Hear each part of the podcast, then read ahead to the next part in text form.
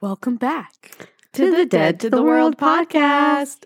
I'm Tasha. I'm Lexi. And I'm Mama Dawn. And hello, hello. Welcome, welcome. You know, it feels like it's been a while. It has. Ah, guess guess who's back in Utah? Me. Tasha. So fun when we're all in the same place. I agree. Makes my heart happy. All right. So, yes, this is Tasha. I am back in the states of the Utahs. Why are you laughing? States of the Utahs, 'cause you that was really yelled. loud. oh, I'm sorry. Uh, well, mom complained I was too quiet last time. Okay. So, um, anyways, Kyle flew out for Labor Day, and we do this trap shoot at his parents every year. It's like a big community thing that they put on. That was fun. So this week we are going to talk about sleep studies. You guys have heard us mention it many, many times in our past episodes. We always talk about it a little bit, but we thought it would be good to do a deep dive and tell you guys a little bit more about sleep studies. A deep dive. A deep dive. you know who that reminds me of?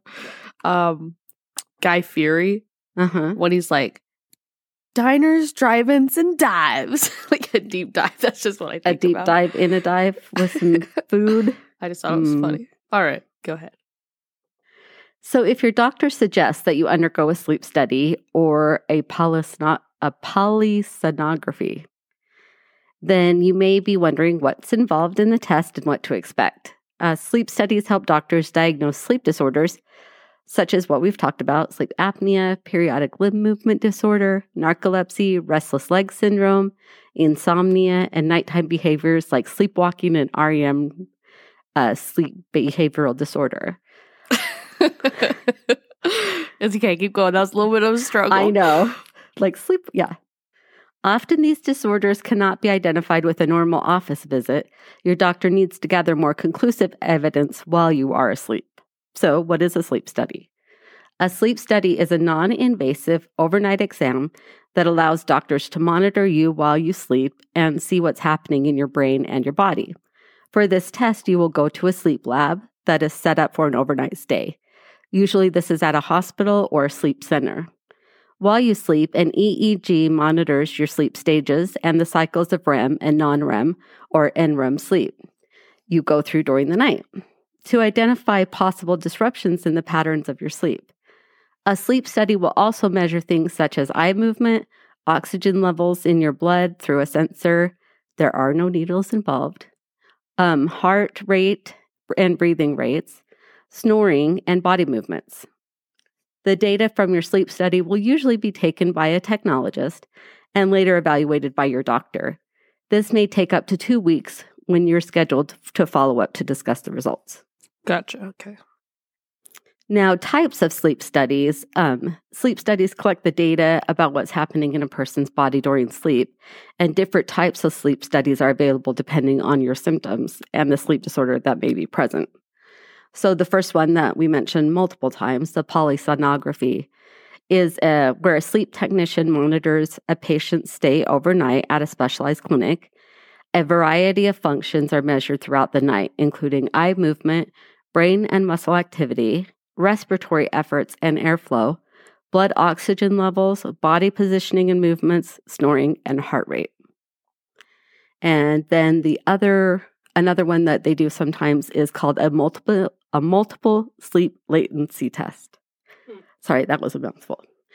Multiple sleep latency testing measures how quickly someone falls asleep and how quickly they enter REM sleep during a daytime nap. This test is primarily used to diagnose excessive daytime sleepiness that may be due to narcolepsy or other unknown causes.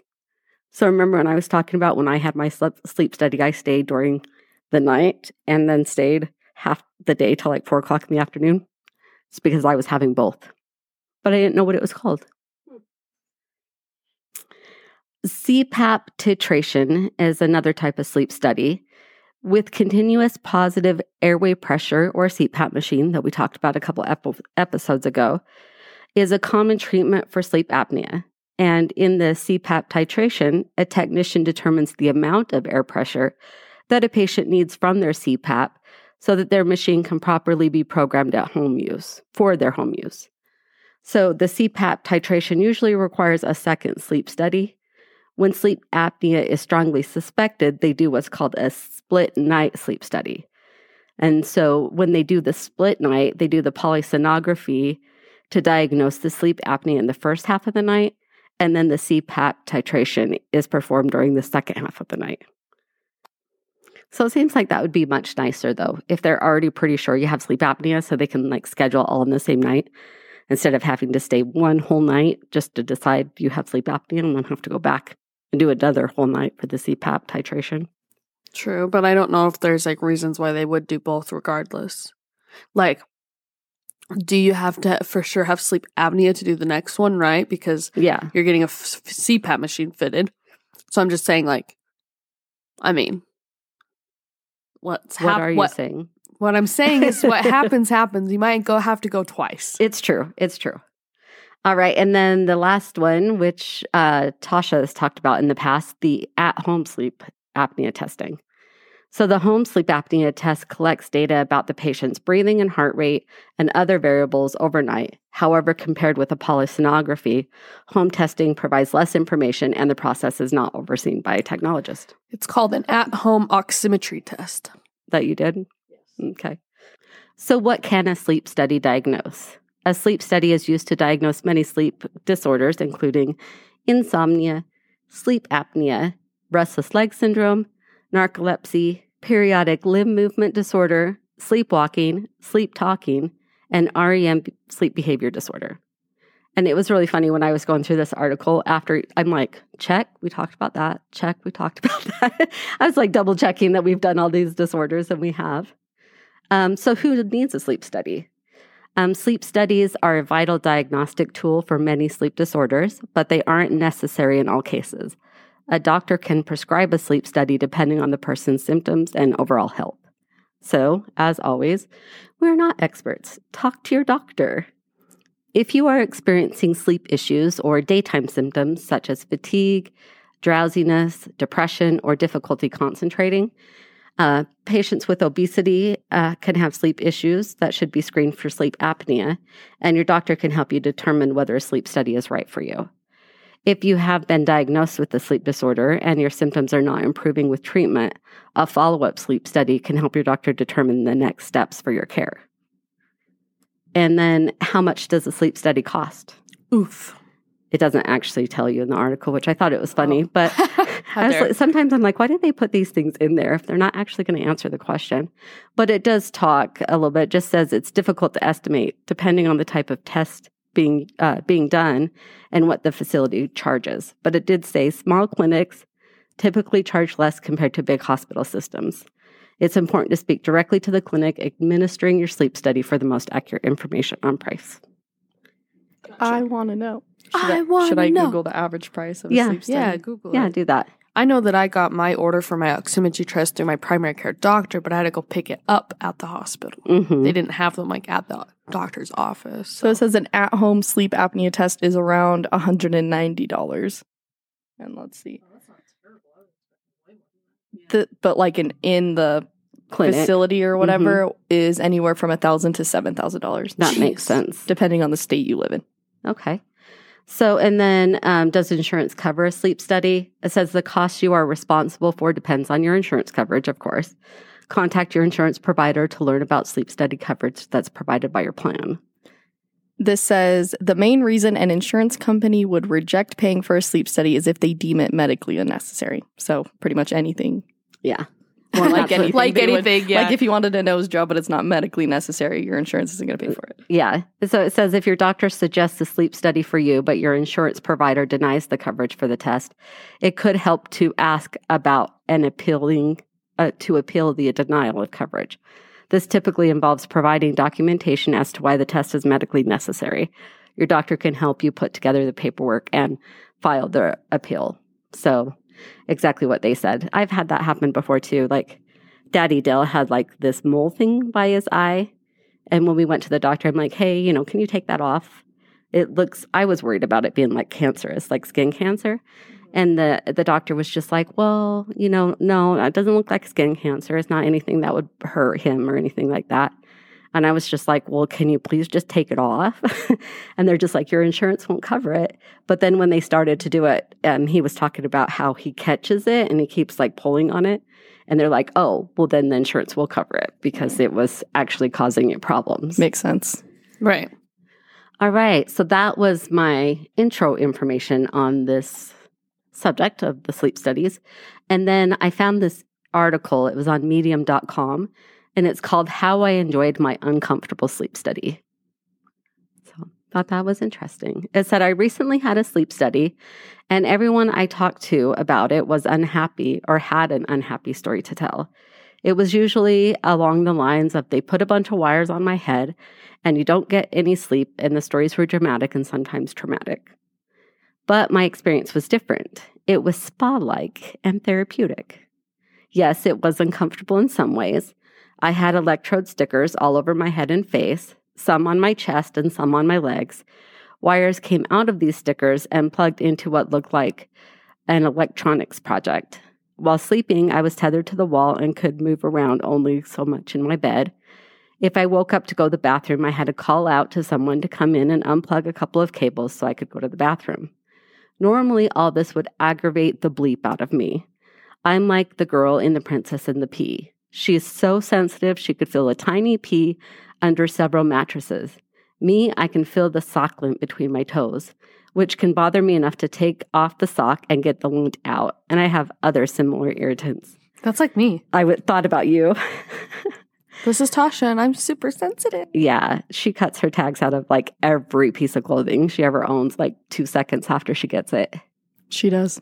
And my socks, you know how they sew your socks together, a little sewing above where your toes would Mhm. go?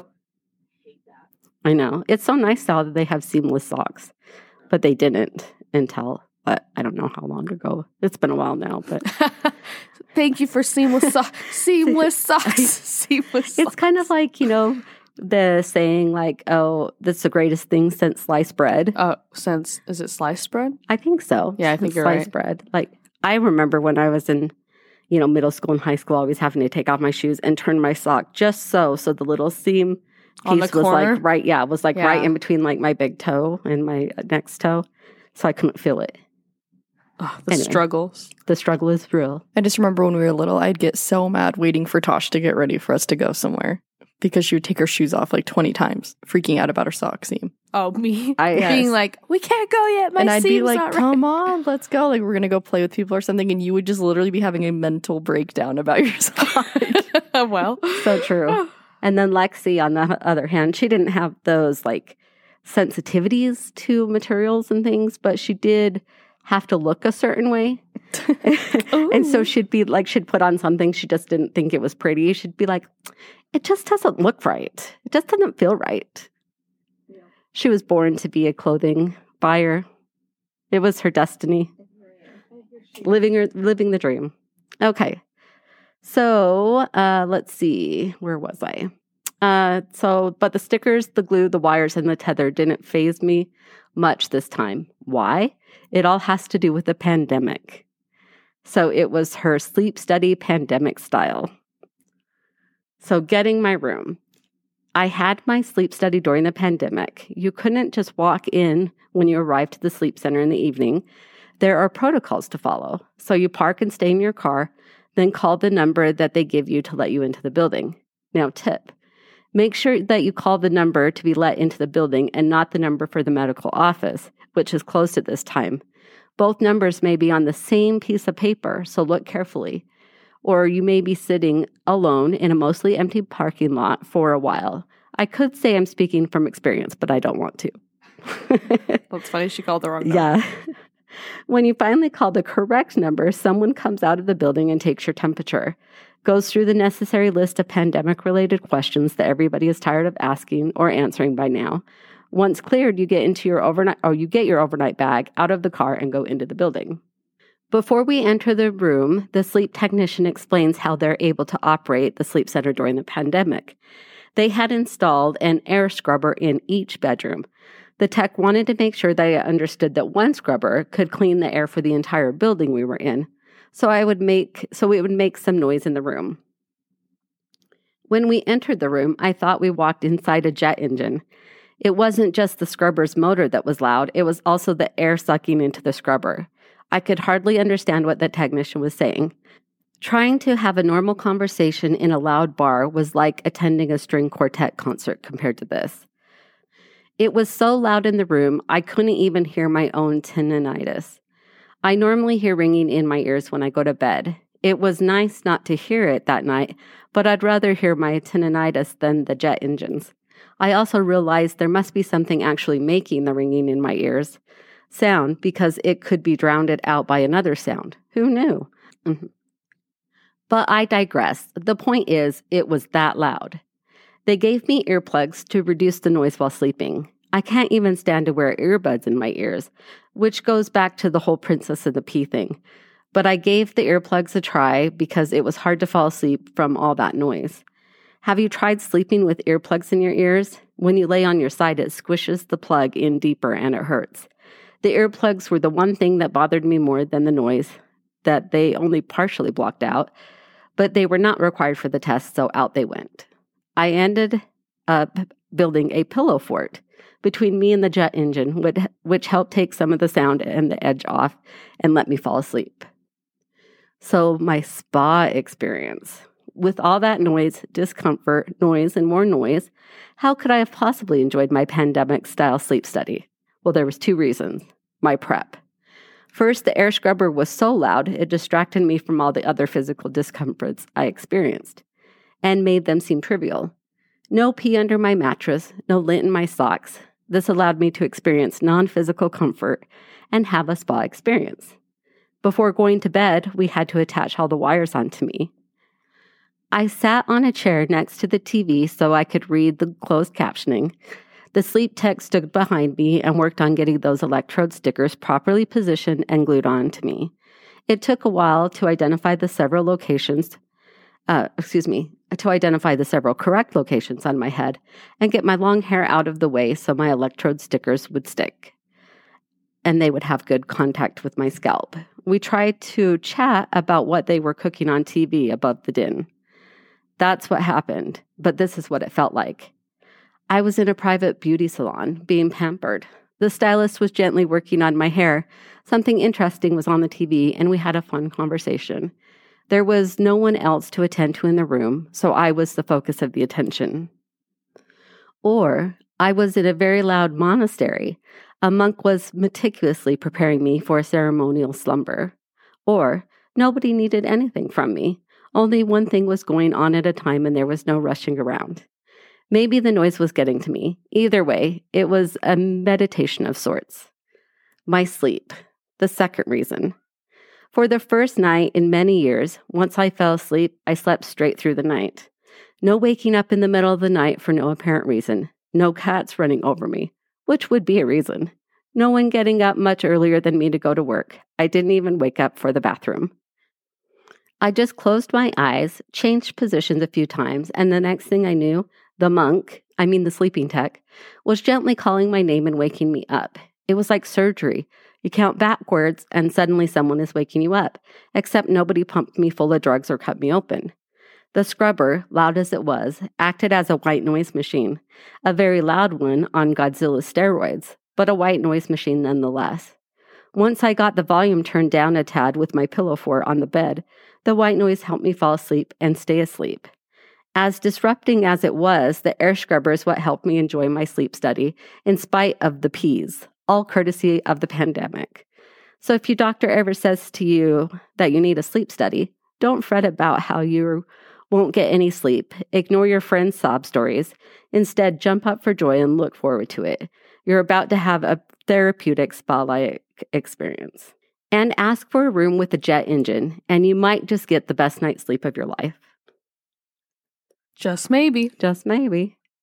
But I find that interesting because I know for our grandbaby, they have like a white noise machine that does like different thunderstorms and beach waves. Everyone's baby has that. Yeah, I guess it's a big thing now. I didn't have anything like that for you guys, but back in our day, if you needed white noise, you either turned on a vacuum or a blow dryer. Makes sense. I, I've seen some people turn on the bathtub Oh yeah, just the wa- the water running. water running, which I'm sure is terrible for your bills, but Yeah. The only the only problem with that though is then the kid gets used to sleeping with that, and then they always have to have that. Yeah, nowadays it's a huge thing. Like basically any baby I know has one. Interesting. Even when I babysit across the street, they Mhm. they have them too. Interesting. So all right, that was my stories. I don't think we decided who was going to go next. I can go. Lexi can go. Well, I look forward to Lexi talking so I can breathe now. I hope that you guys didn't notice too much, but I'm super stuffed up today. So I keep having to take breaks so I could in between sentences. Sorry, I had to do one and I wasn't even talking. okay, so I found an article from. Whoa, sorry, I have the hiccups. Of course, bad timing as I start talking.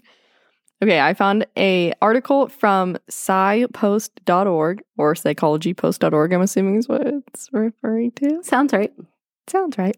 It's called The Six Strangest Sleep Studies Ever Performed. Ooh. Very interesting. Well, you don't know yet. I'm sure they're very interesting. There you She go. read the article. I didn't read the whole article. I scanned the article to make sure I didn't say anything. Yeah, that's what I mean. yeah. So when I was doing oh my, my gosh. so I knew in my research I didn't pull the same information as what you were going to mm, share. Gotcha. Okay, so the first one they titled Sleeping is for the Dogs. So it says two of the earliest sleep studies would probably never get funded today, and for good reason.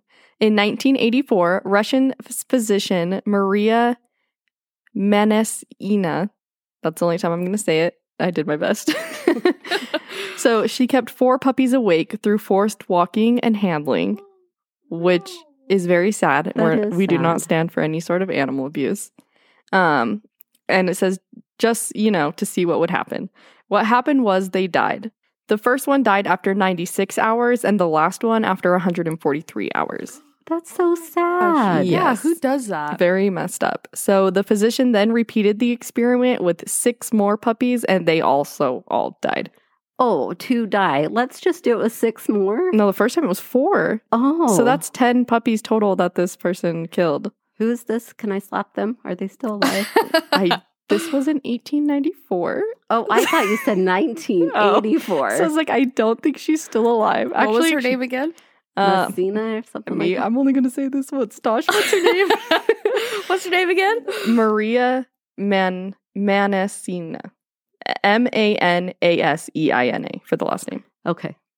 She looked like she was typing it up. I So, am. okay. I'm slapping her in we are. We're mad at her. And then it just ends off that little section by saying her work led to the conclusion that sleep is more important than food. And it took her 10 dogs. it took to her 10 puppies to figure that one out. Grr. Are you wanting to say something, Tosh? No, I'm just looking and seeing if uh if I could like pull her up online. So I could visualize slapping her and really have her face. yeah. But I know I'm not finding her, so anyways, Okay. continue. Sorry. Okay, so one year later, scientists at the University of Iowa conducted the first controlled study of sleep deprivation. They kept three young men awake for 90 hours, conducting periodic tests of performance and cognition. The results are pretty run of the mill. They fared pretty well at the first night and then started getting wonky after the second, but notable nonetheless, if only because no puppies were harmed. Agreed. Yes, agreed. One of the patients reported intense hallucinations after the second night, which the study's author later recounted. So, this is what he said he saw. The subject complained that the floor was covered with greasy looking molecular layers of rapidly moving or oscillating particles. I don't Was know. this must have been a scientist? The, The boy. scientist wrote what the kid explained seeing. So, this part is written by the scientist. Okay.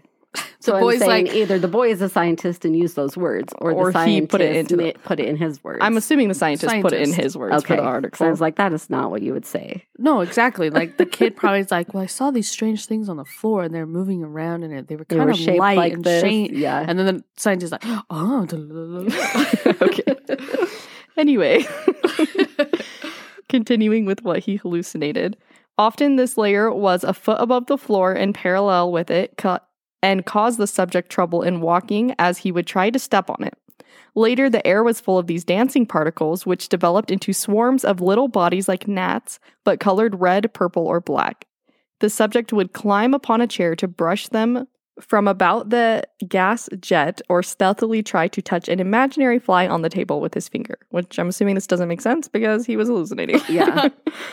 Uh, then he finished by saying these phenomena did not move with movements of the eye and appeared to be true hallucinations, and they entirely disappeared after he slept.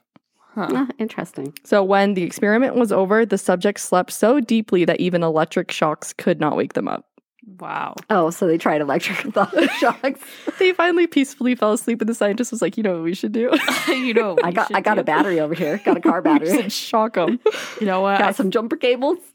I you feel know- like I sleep enough that I probably wouldn't be woken up either. You know, on Flushed Away, Yeah. there's Yeah. that shocky. Whoa, wait That a one second. kid. Flushed away. I was literally thinking about that today. That's weird. Poor Rodney flushed down his own potty. Rita, can't you find it in your soul to help? him? I think it's hard. Oh. Okay. But anyways, hold on. Wait, wait, wait. That's very interesting.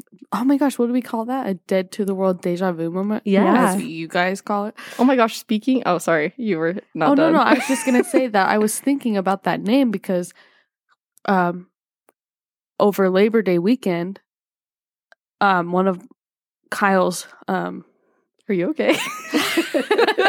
She's having a hallucination. She's No, having okay, a stroke. okay. to sleep. Okay, this is what I'm trying to say. Over the weekend, my sister in law, Shelby, mentioned the name Rodney. And the first thing I thought was Rodney Copperbottom from Robots, because that's Oh, like one of the most underrated movies, in my opinion.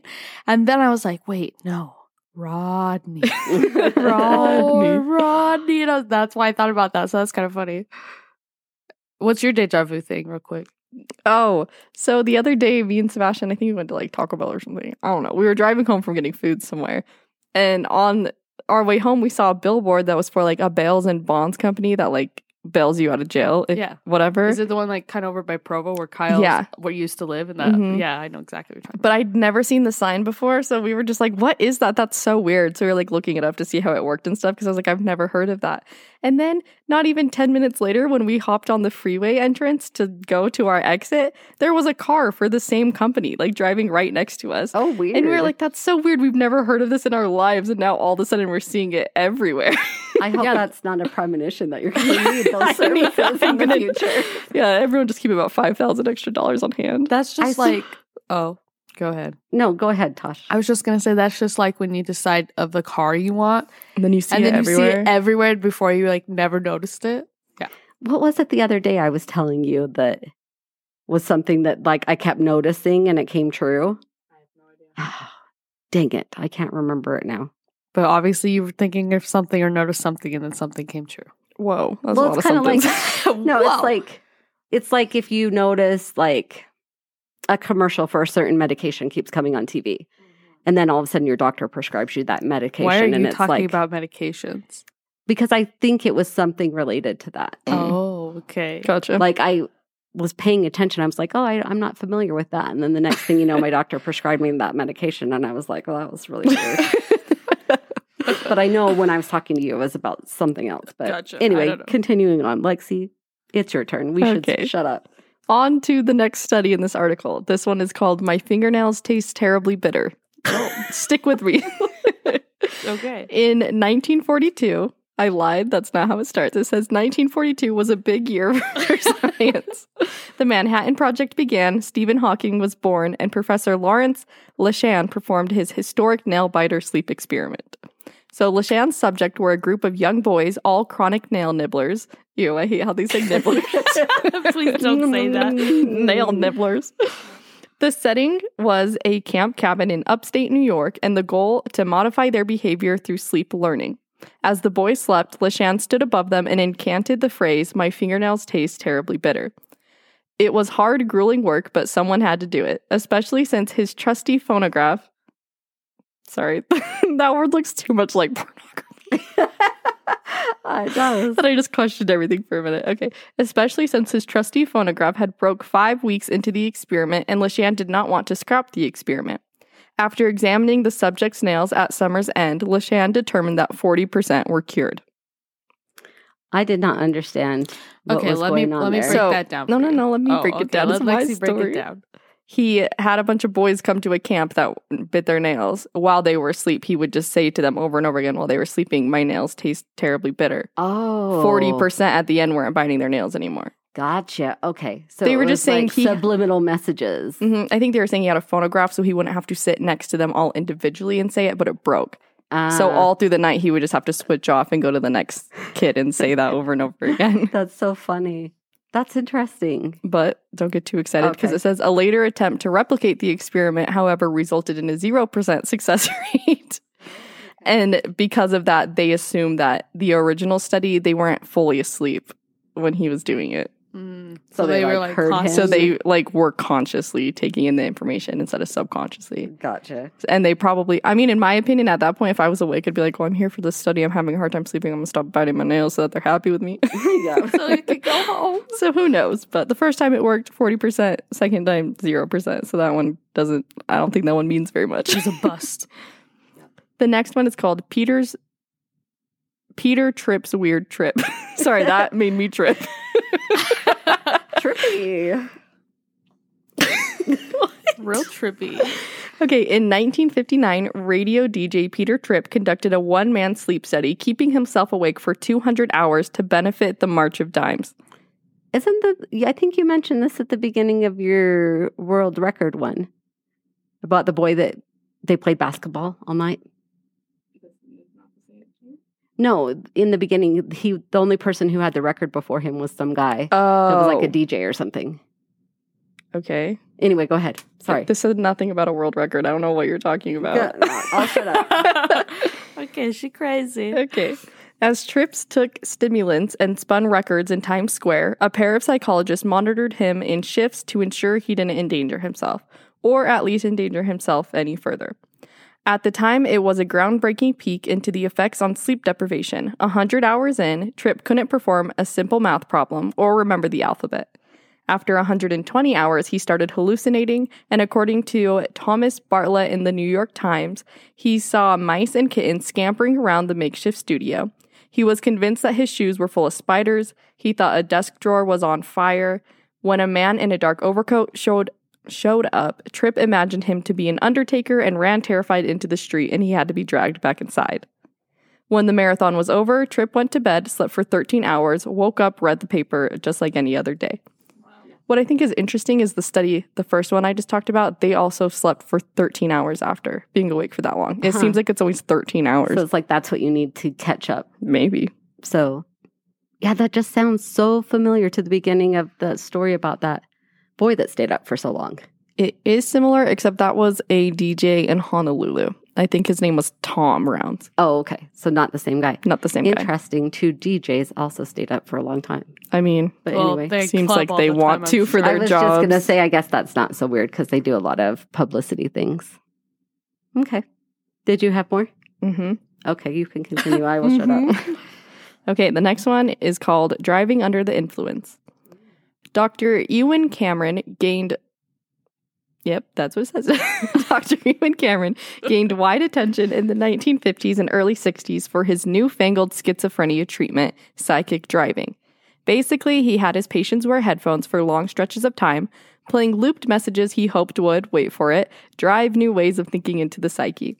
He forced this treatment on hundreds of patients at the Allan Memorial Clinic in Montreal, including many who did not even have schizophrenia. So that don't sound too cool. Don't don't force people into That don't studies. sound so cool.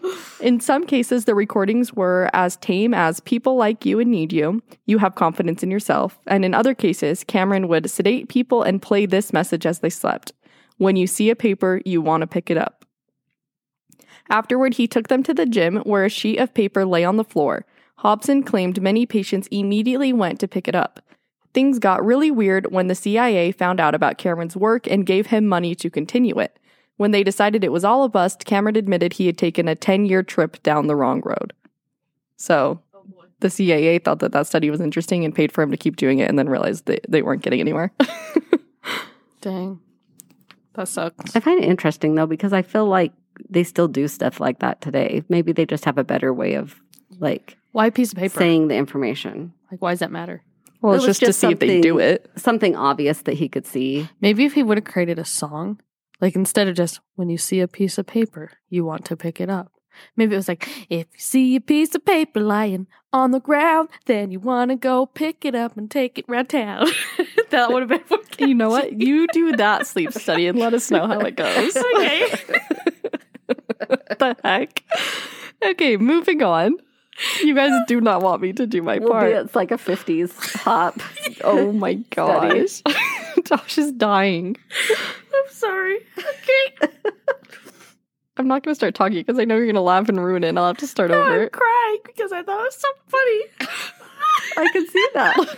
my gosh. Okay, the fifth one is called Underground Knowledge. In 1962, French geologist Mike Michael, yes, Michael Strife spent 2 months isolated in a freezing cave in order to figure out how humans respond to extended solitary confinement, a question with broad ramifications in the Cold War. Strife took no clocks and made no effort to mark time. He called his research assistants stationed at the surface whenever he awoke, ate, and went to bed. They were not allowed to call him, however, as that might tip him off as to what time it was outside. They discovered that humans have an internal clock. Strife unwittingly maintained a regular sleep schedule and a 24.5 hour day, yet he perceived time as passing much slower than it actually did. Whenever he called his team, they conducted a simple psychological test. Strife had to count from 1 to 120, one digit per second. It took him five minutes to count to two minutes. Even more bizarrely, when he emerged from the cave on September 14th, he was a, he was certain that it was August 20th. My psychological time, Strife recalled, had compressed by a factor of two. In 1972, NASA sponsored a second experiment, this time for six months in a much warmer cave in Texas. The results were surprising. Though he maintained a 24.5 hour day for the first month, after that, his sleep cycles grew inconsistent. He had days as short as 18 hours and as long as 52.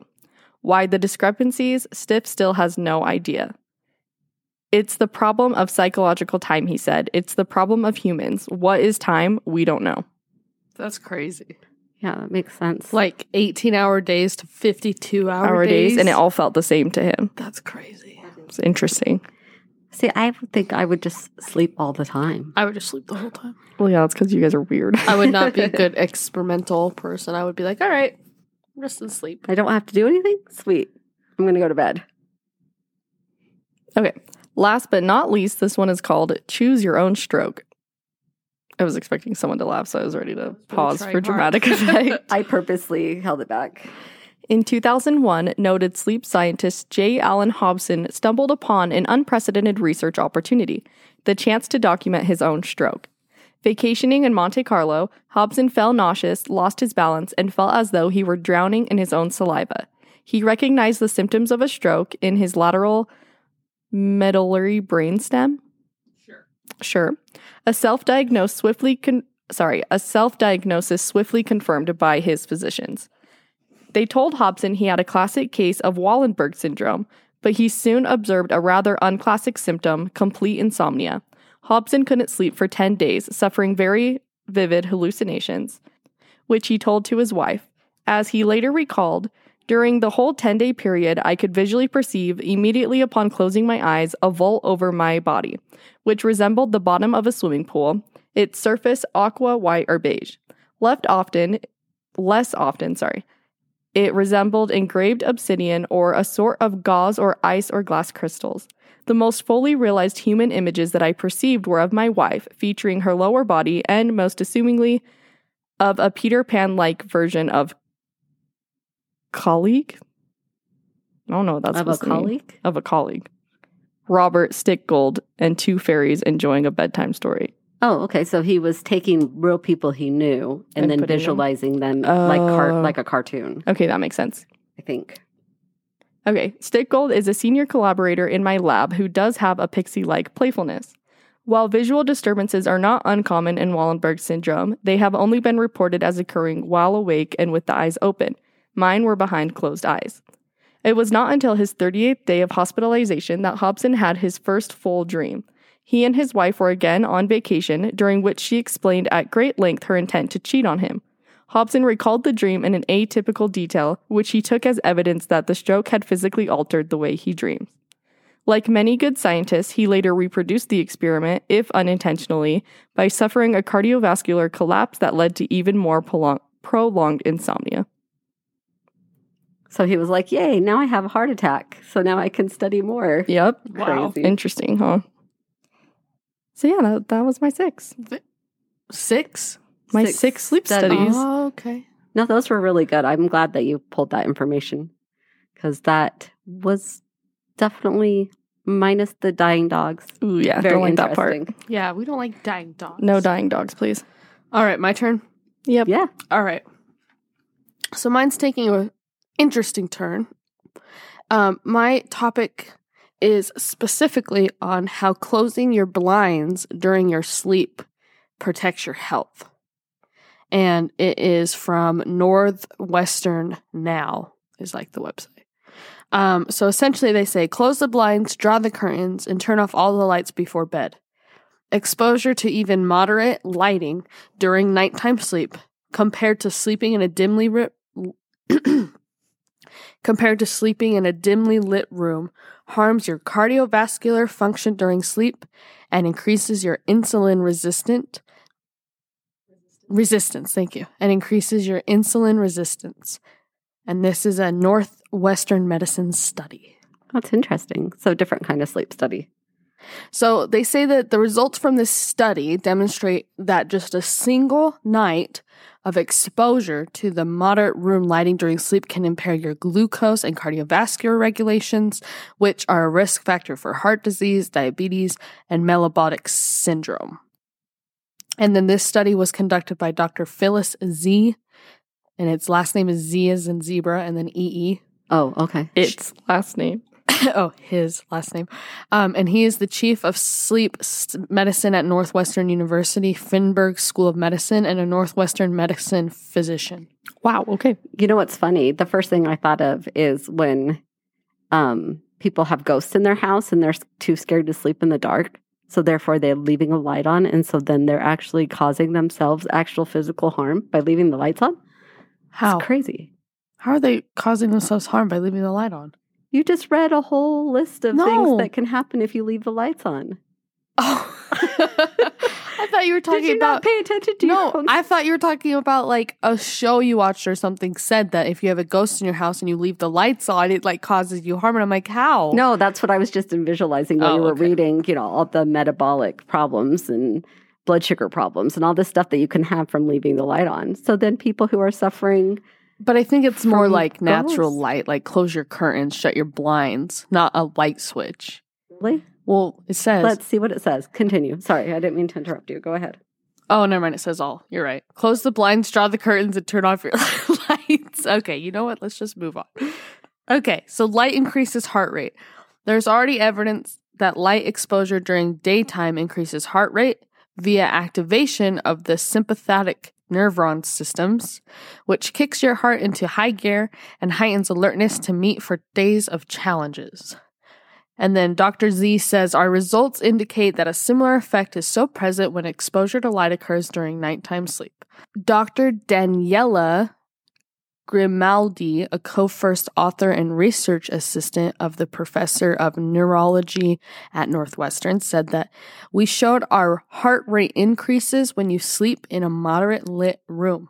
Even though you are asleep, your automatic nervous system is activated, and that's bad. Usually, your heart rate together with other cardiovascular parameters are lower at night and then higher during the day.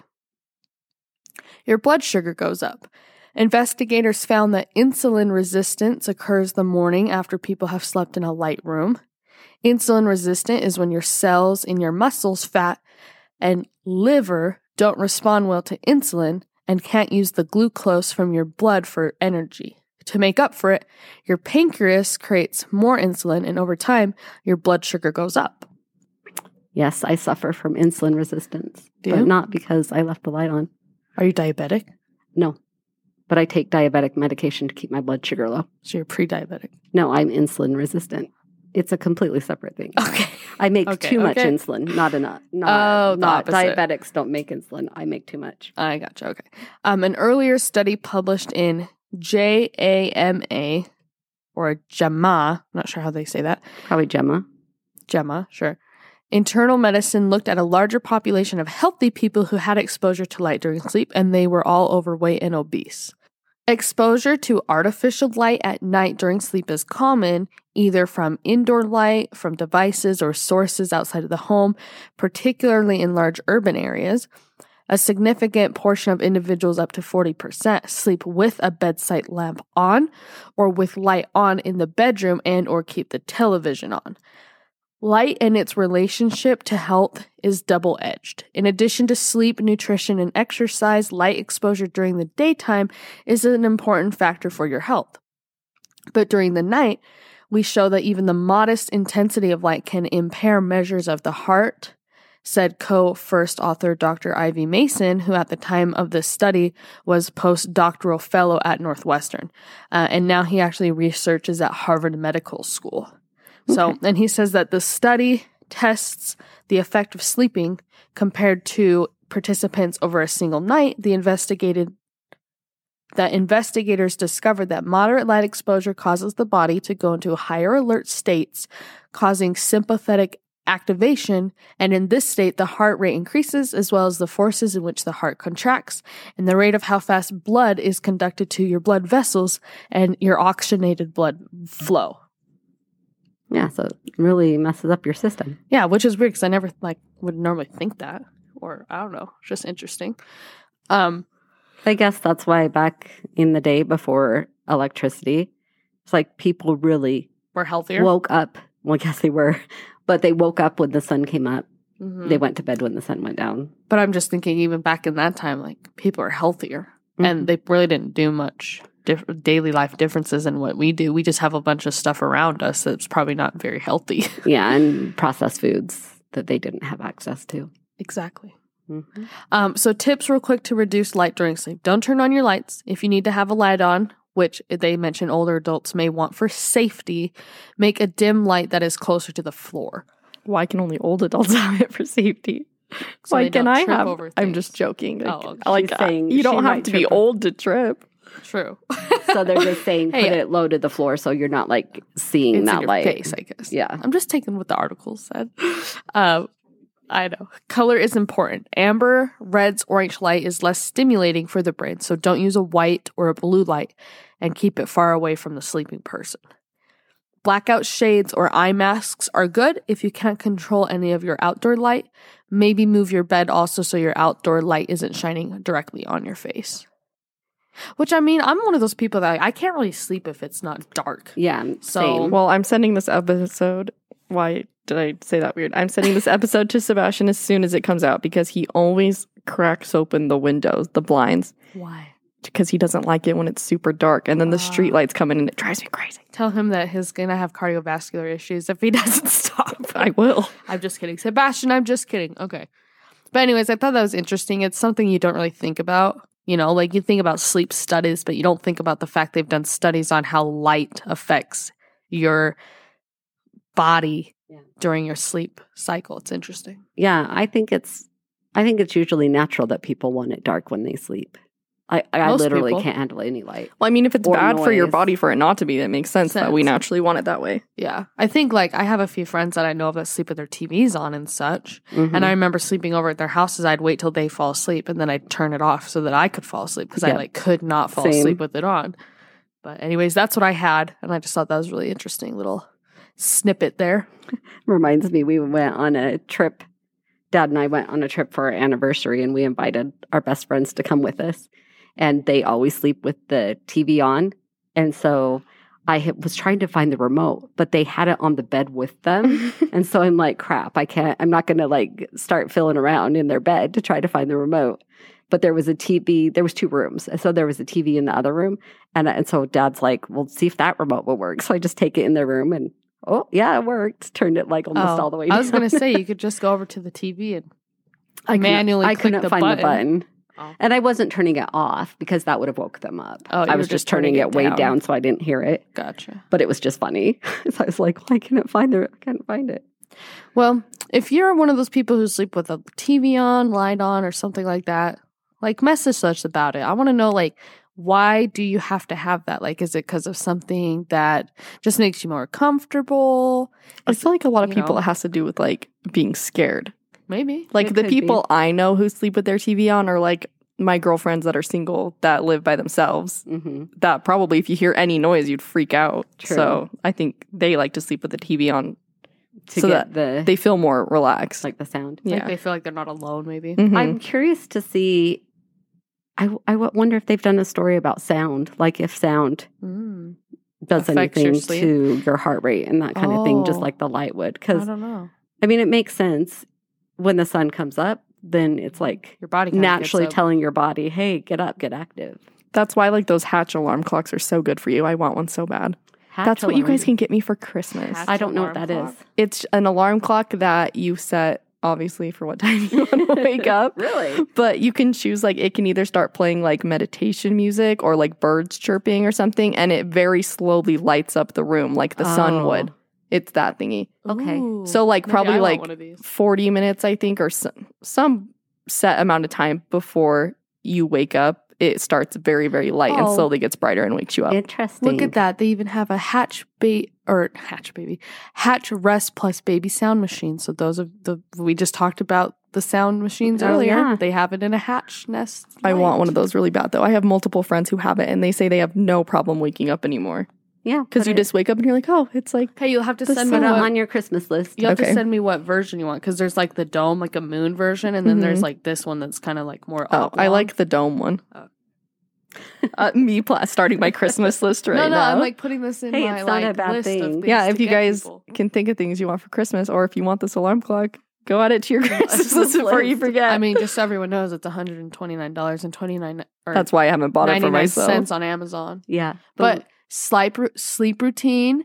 It's a reading light. It's a wind down. It's a sound library. It's a sunrise alarm and a companion app, cool, all in one. nice. And you can download the free companion Hatch sleep app. And this is not sponsored, by the way. I was just gonna say that. gently, I wish. gently I wake, feeling refreshed. With Hey, the stop sunrise giving them so much Oh, for free. sorry. Anyways, so I'll have to send them a message. Like, hey, if you want to sponsor us, we'd really appreciate it. Thank you.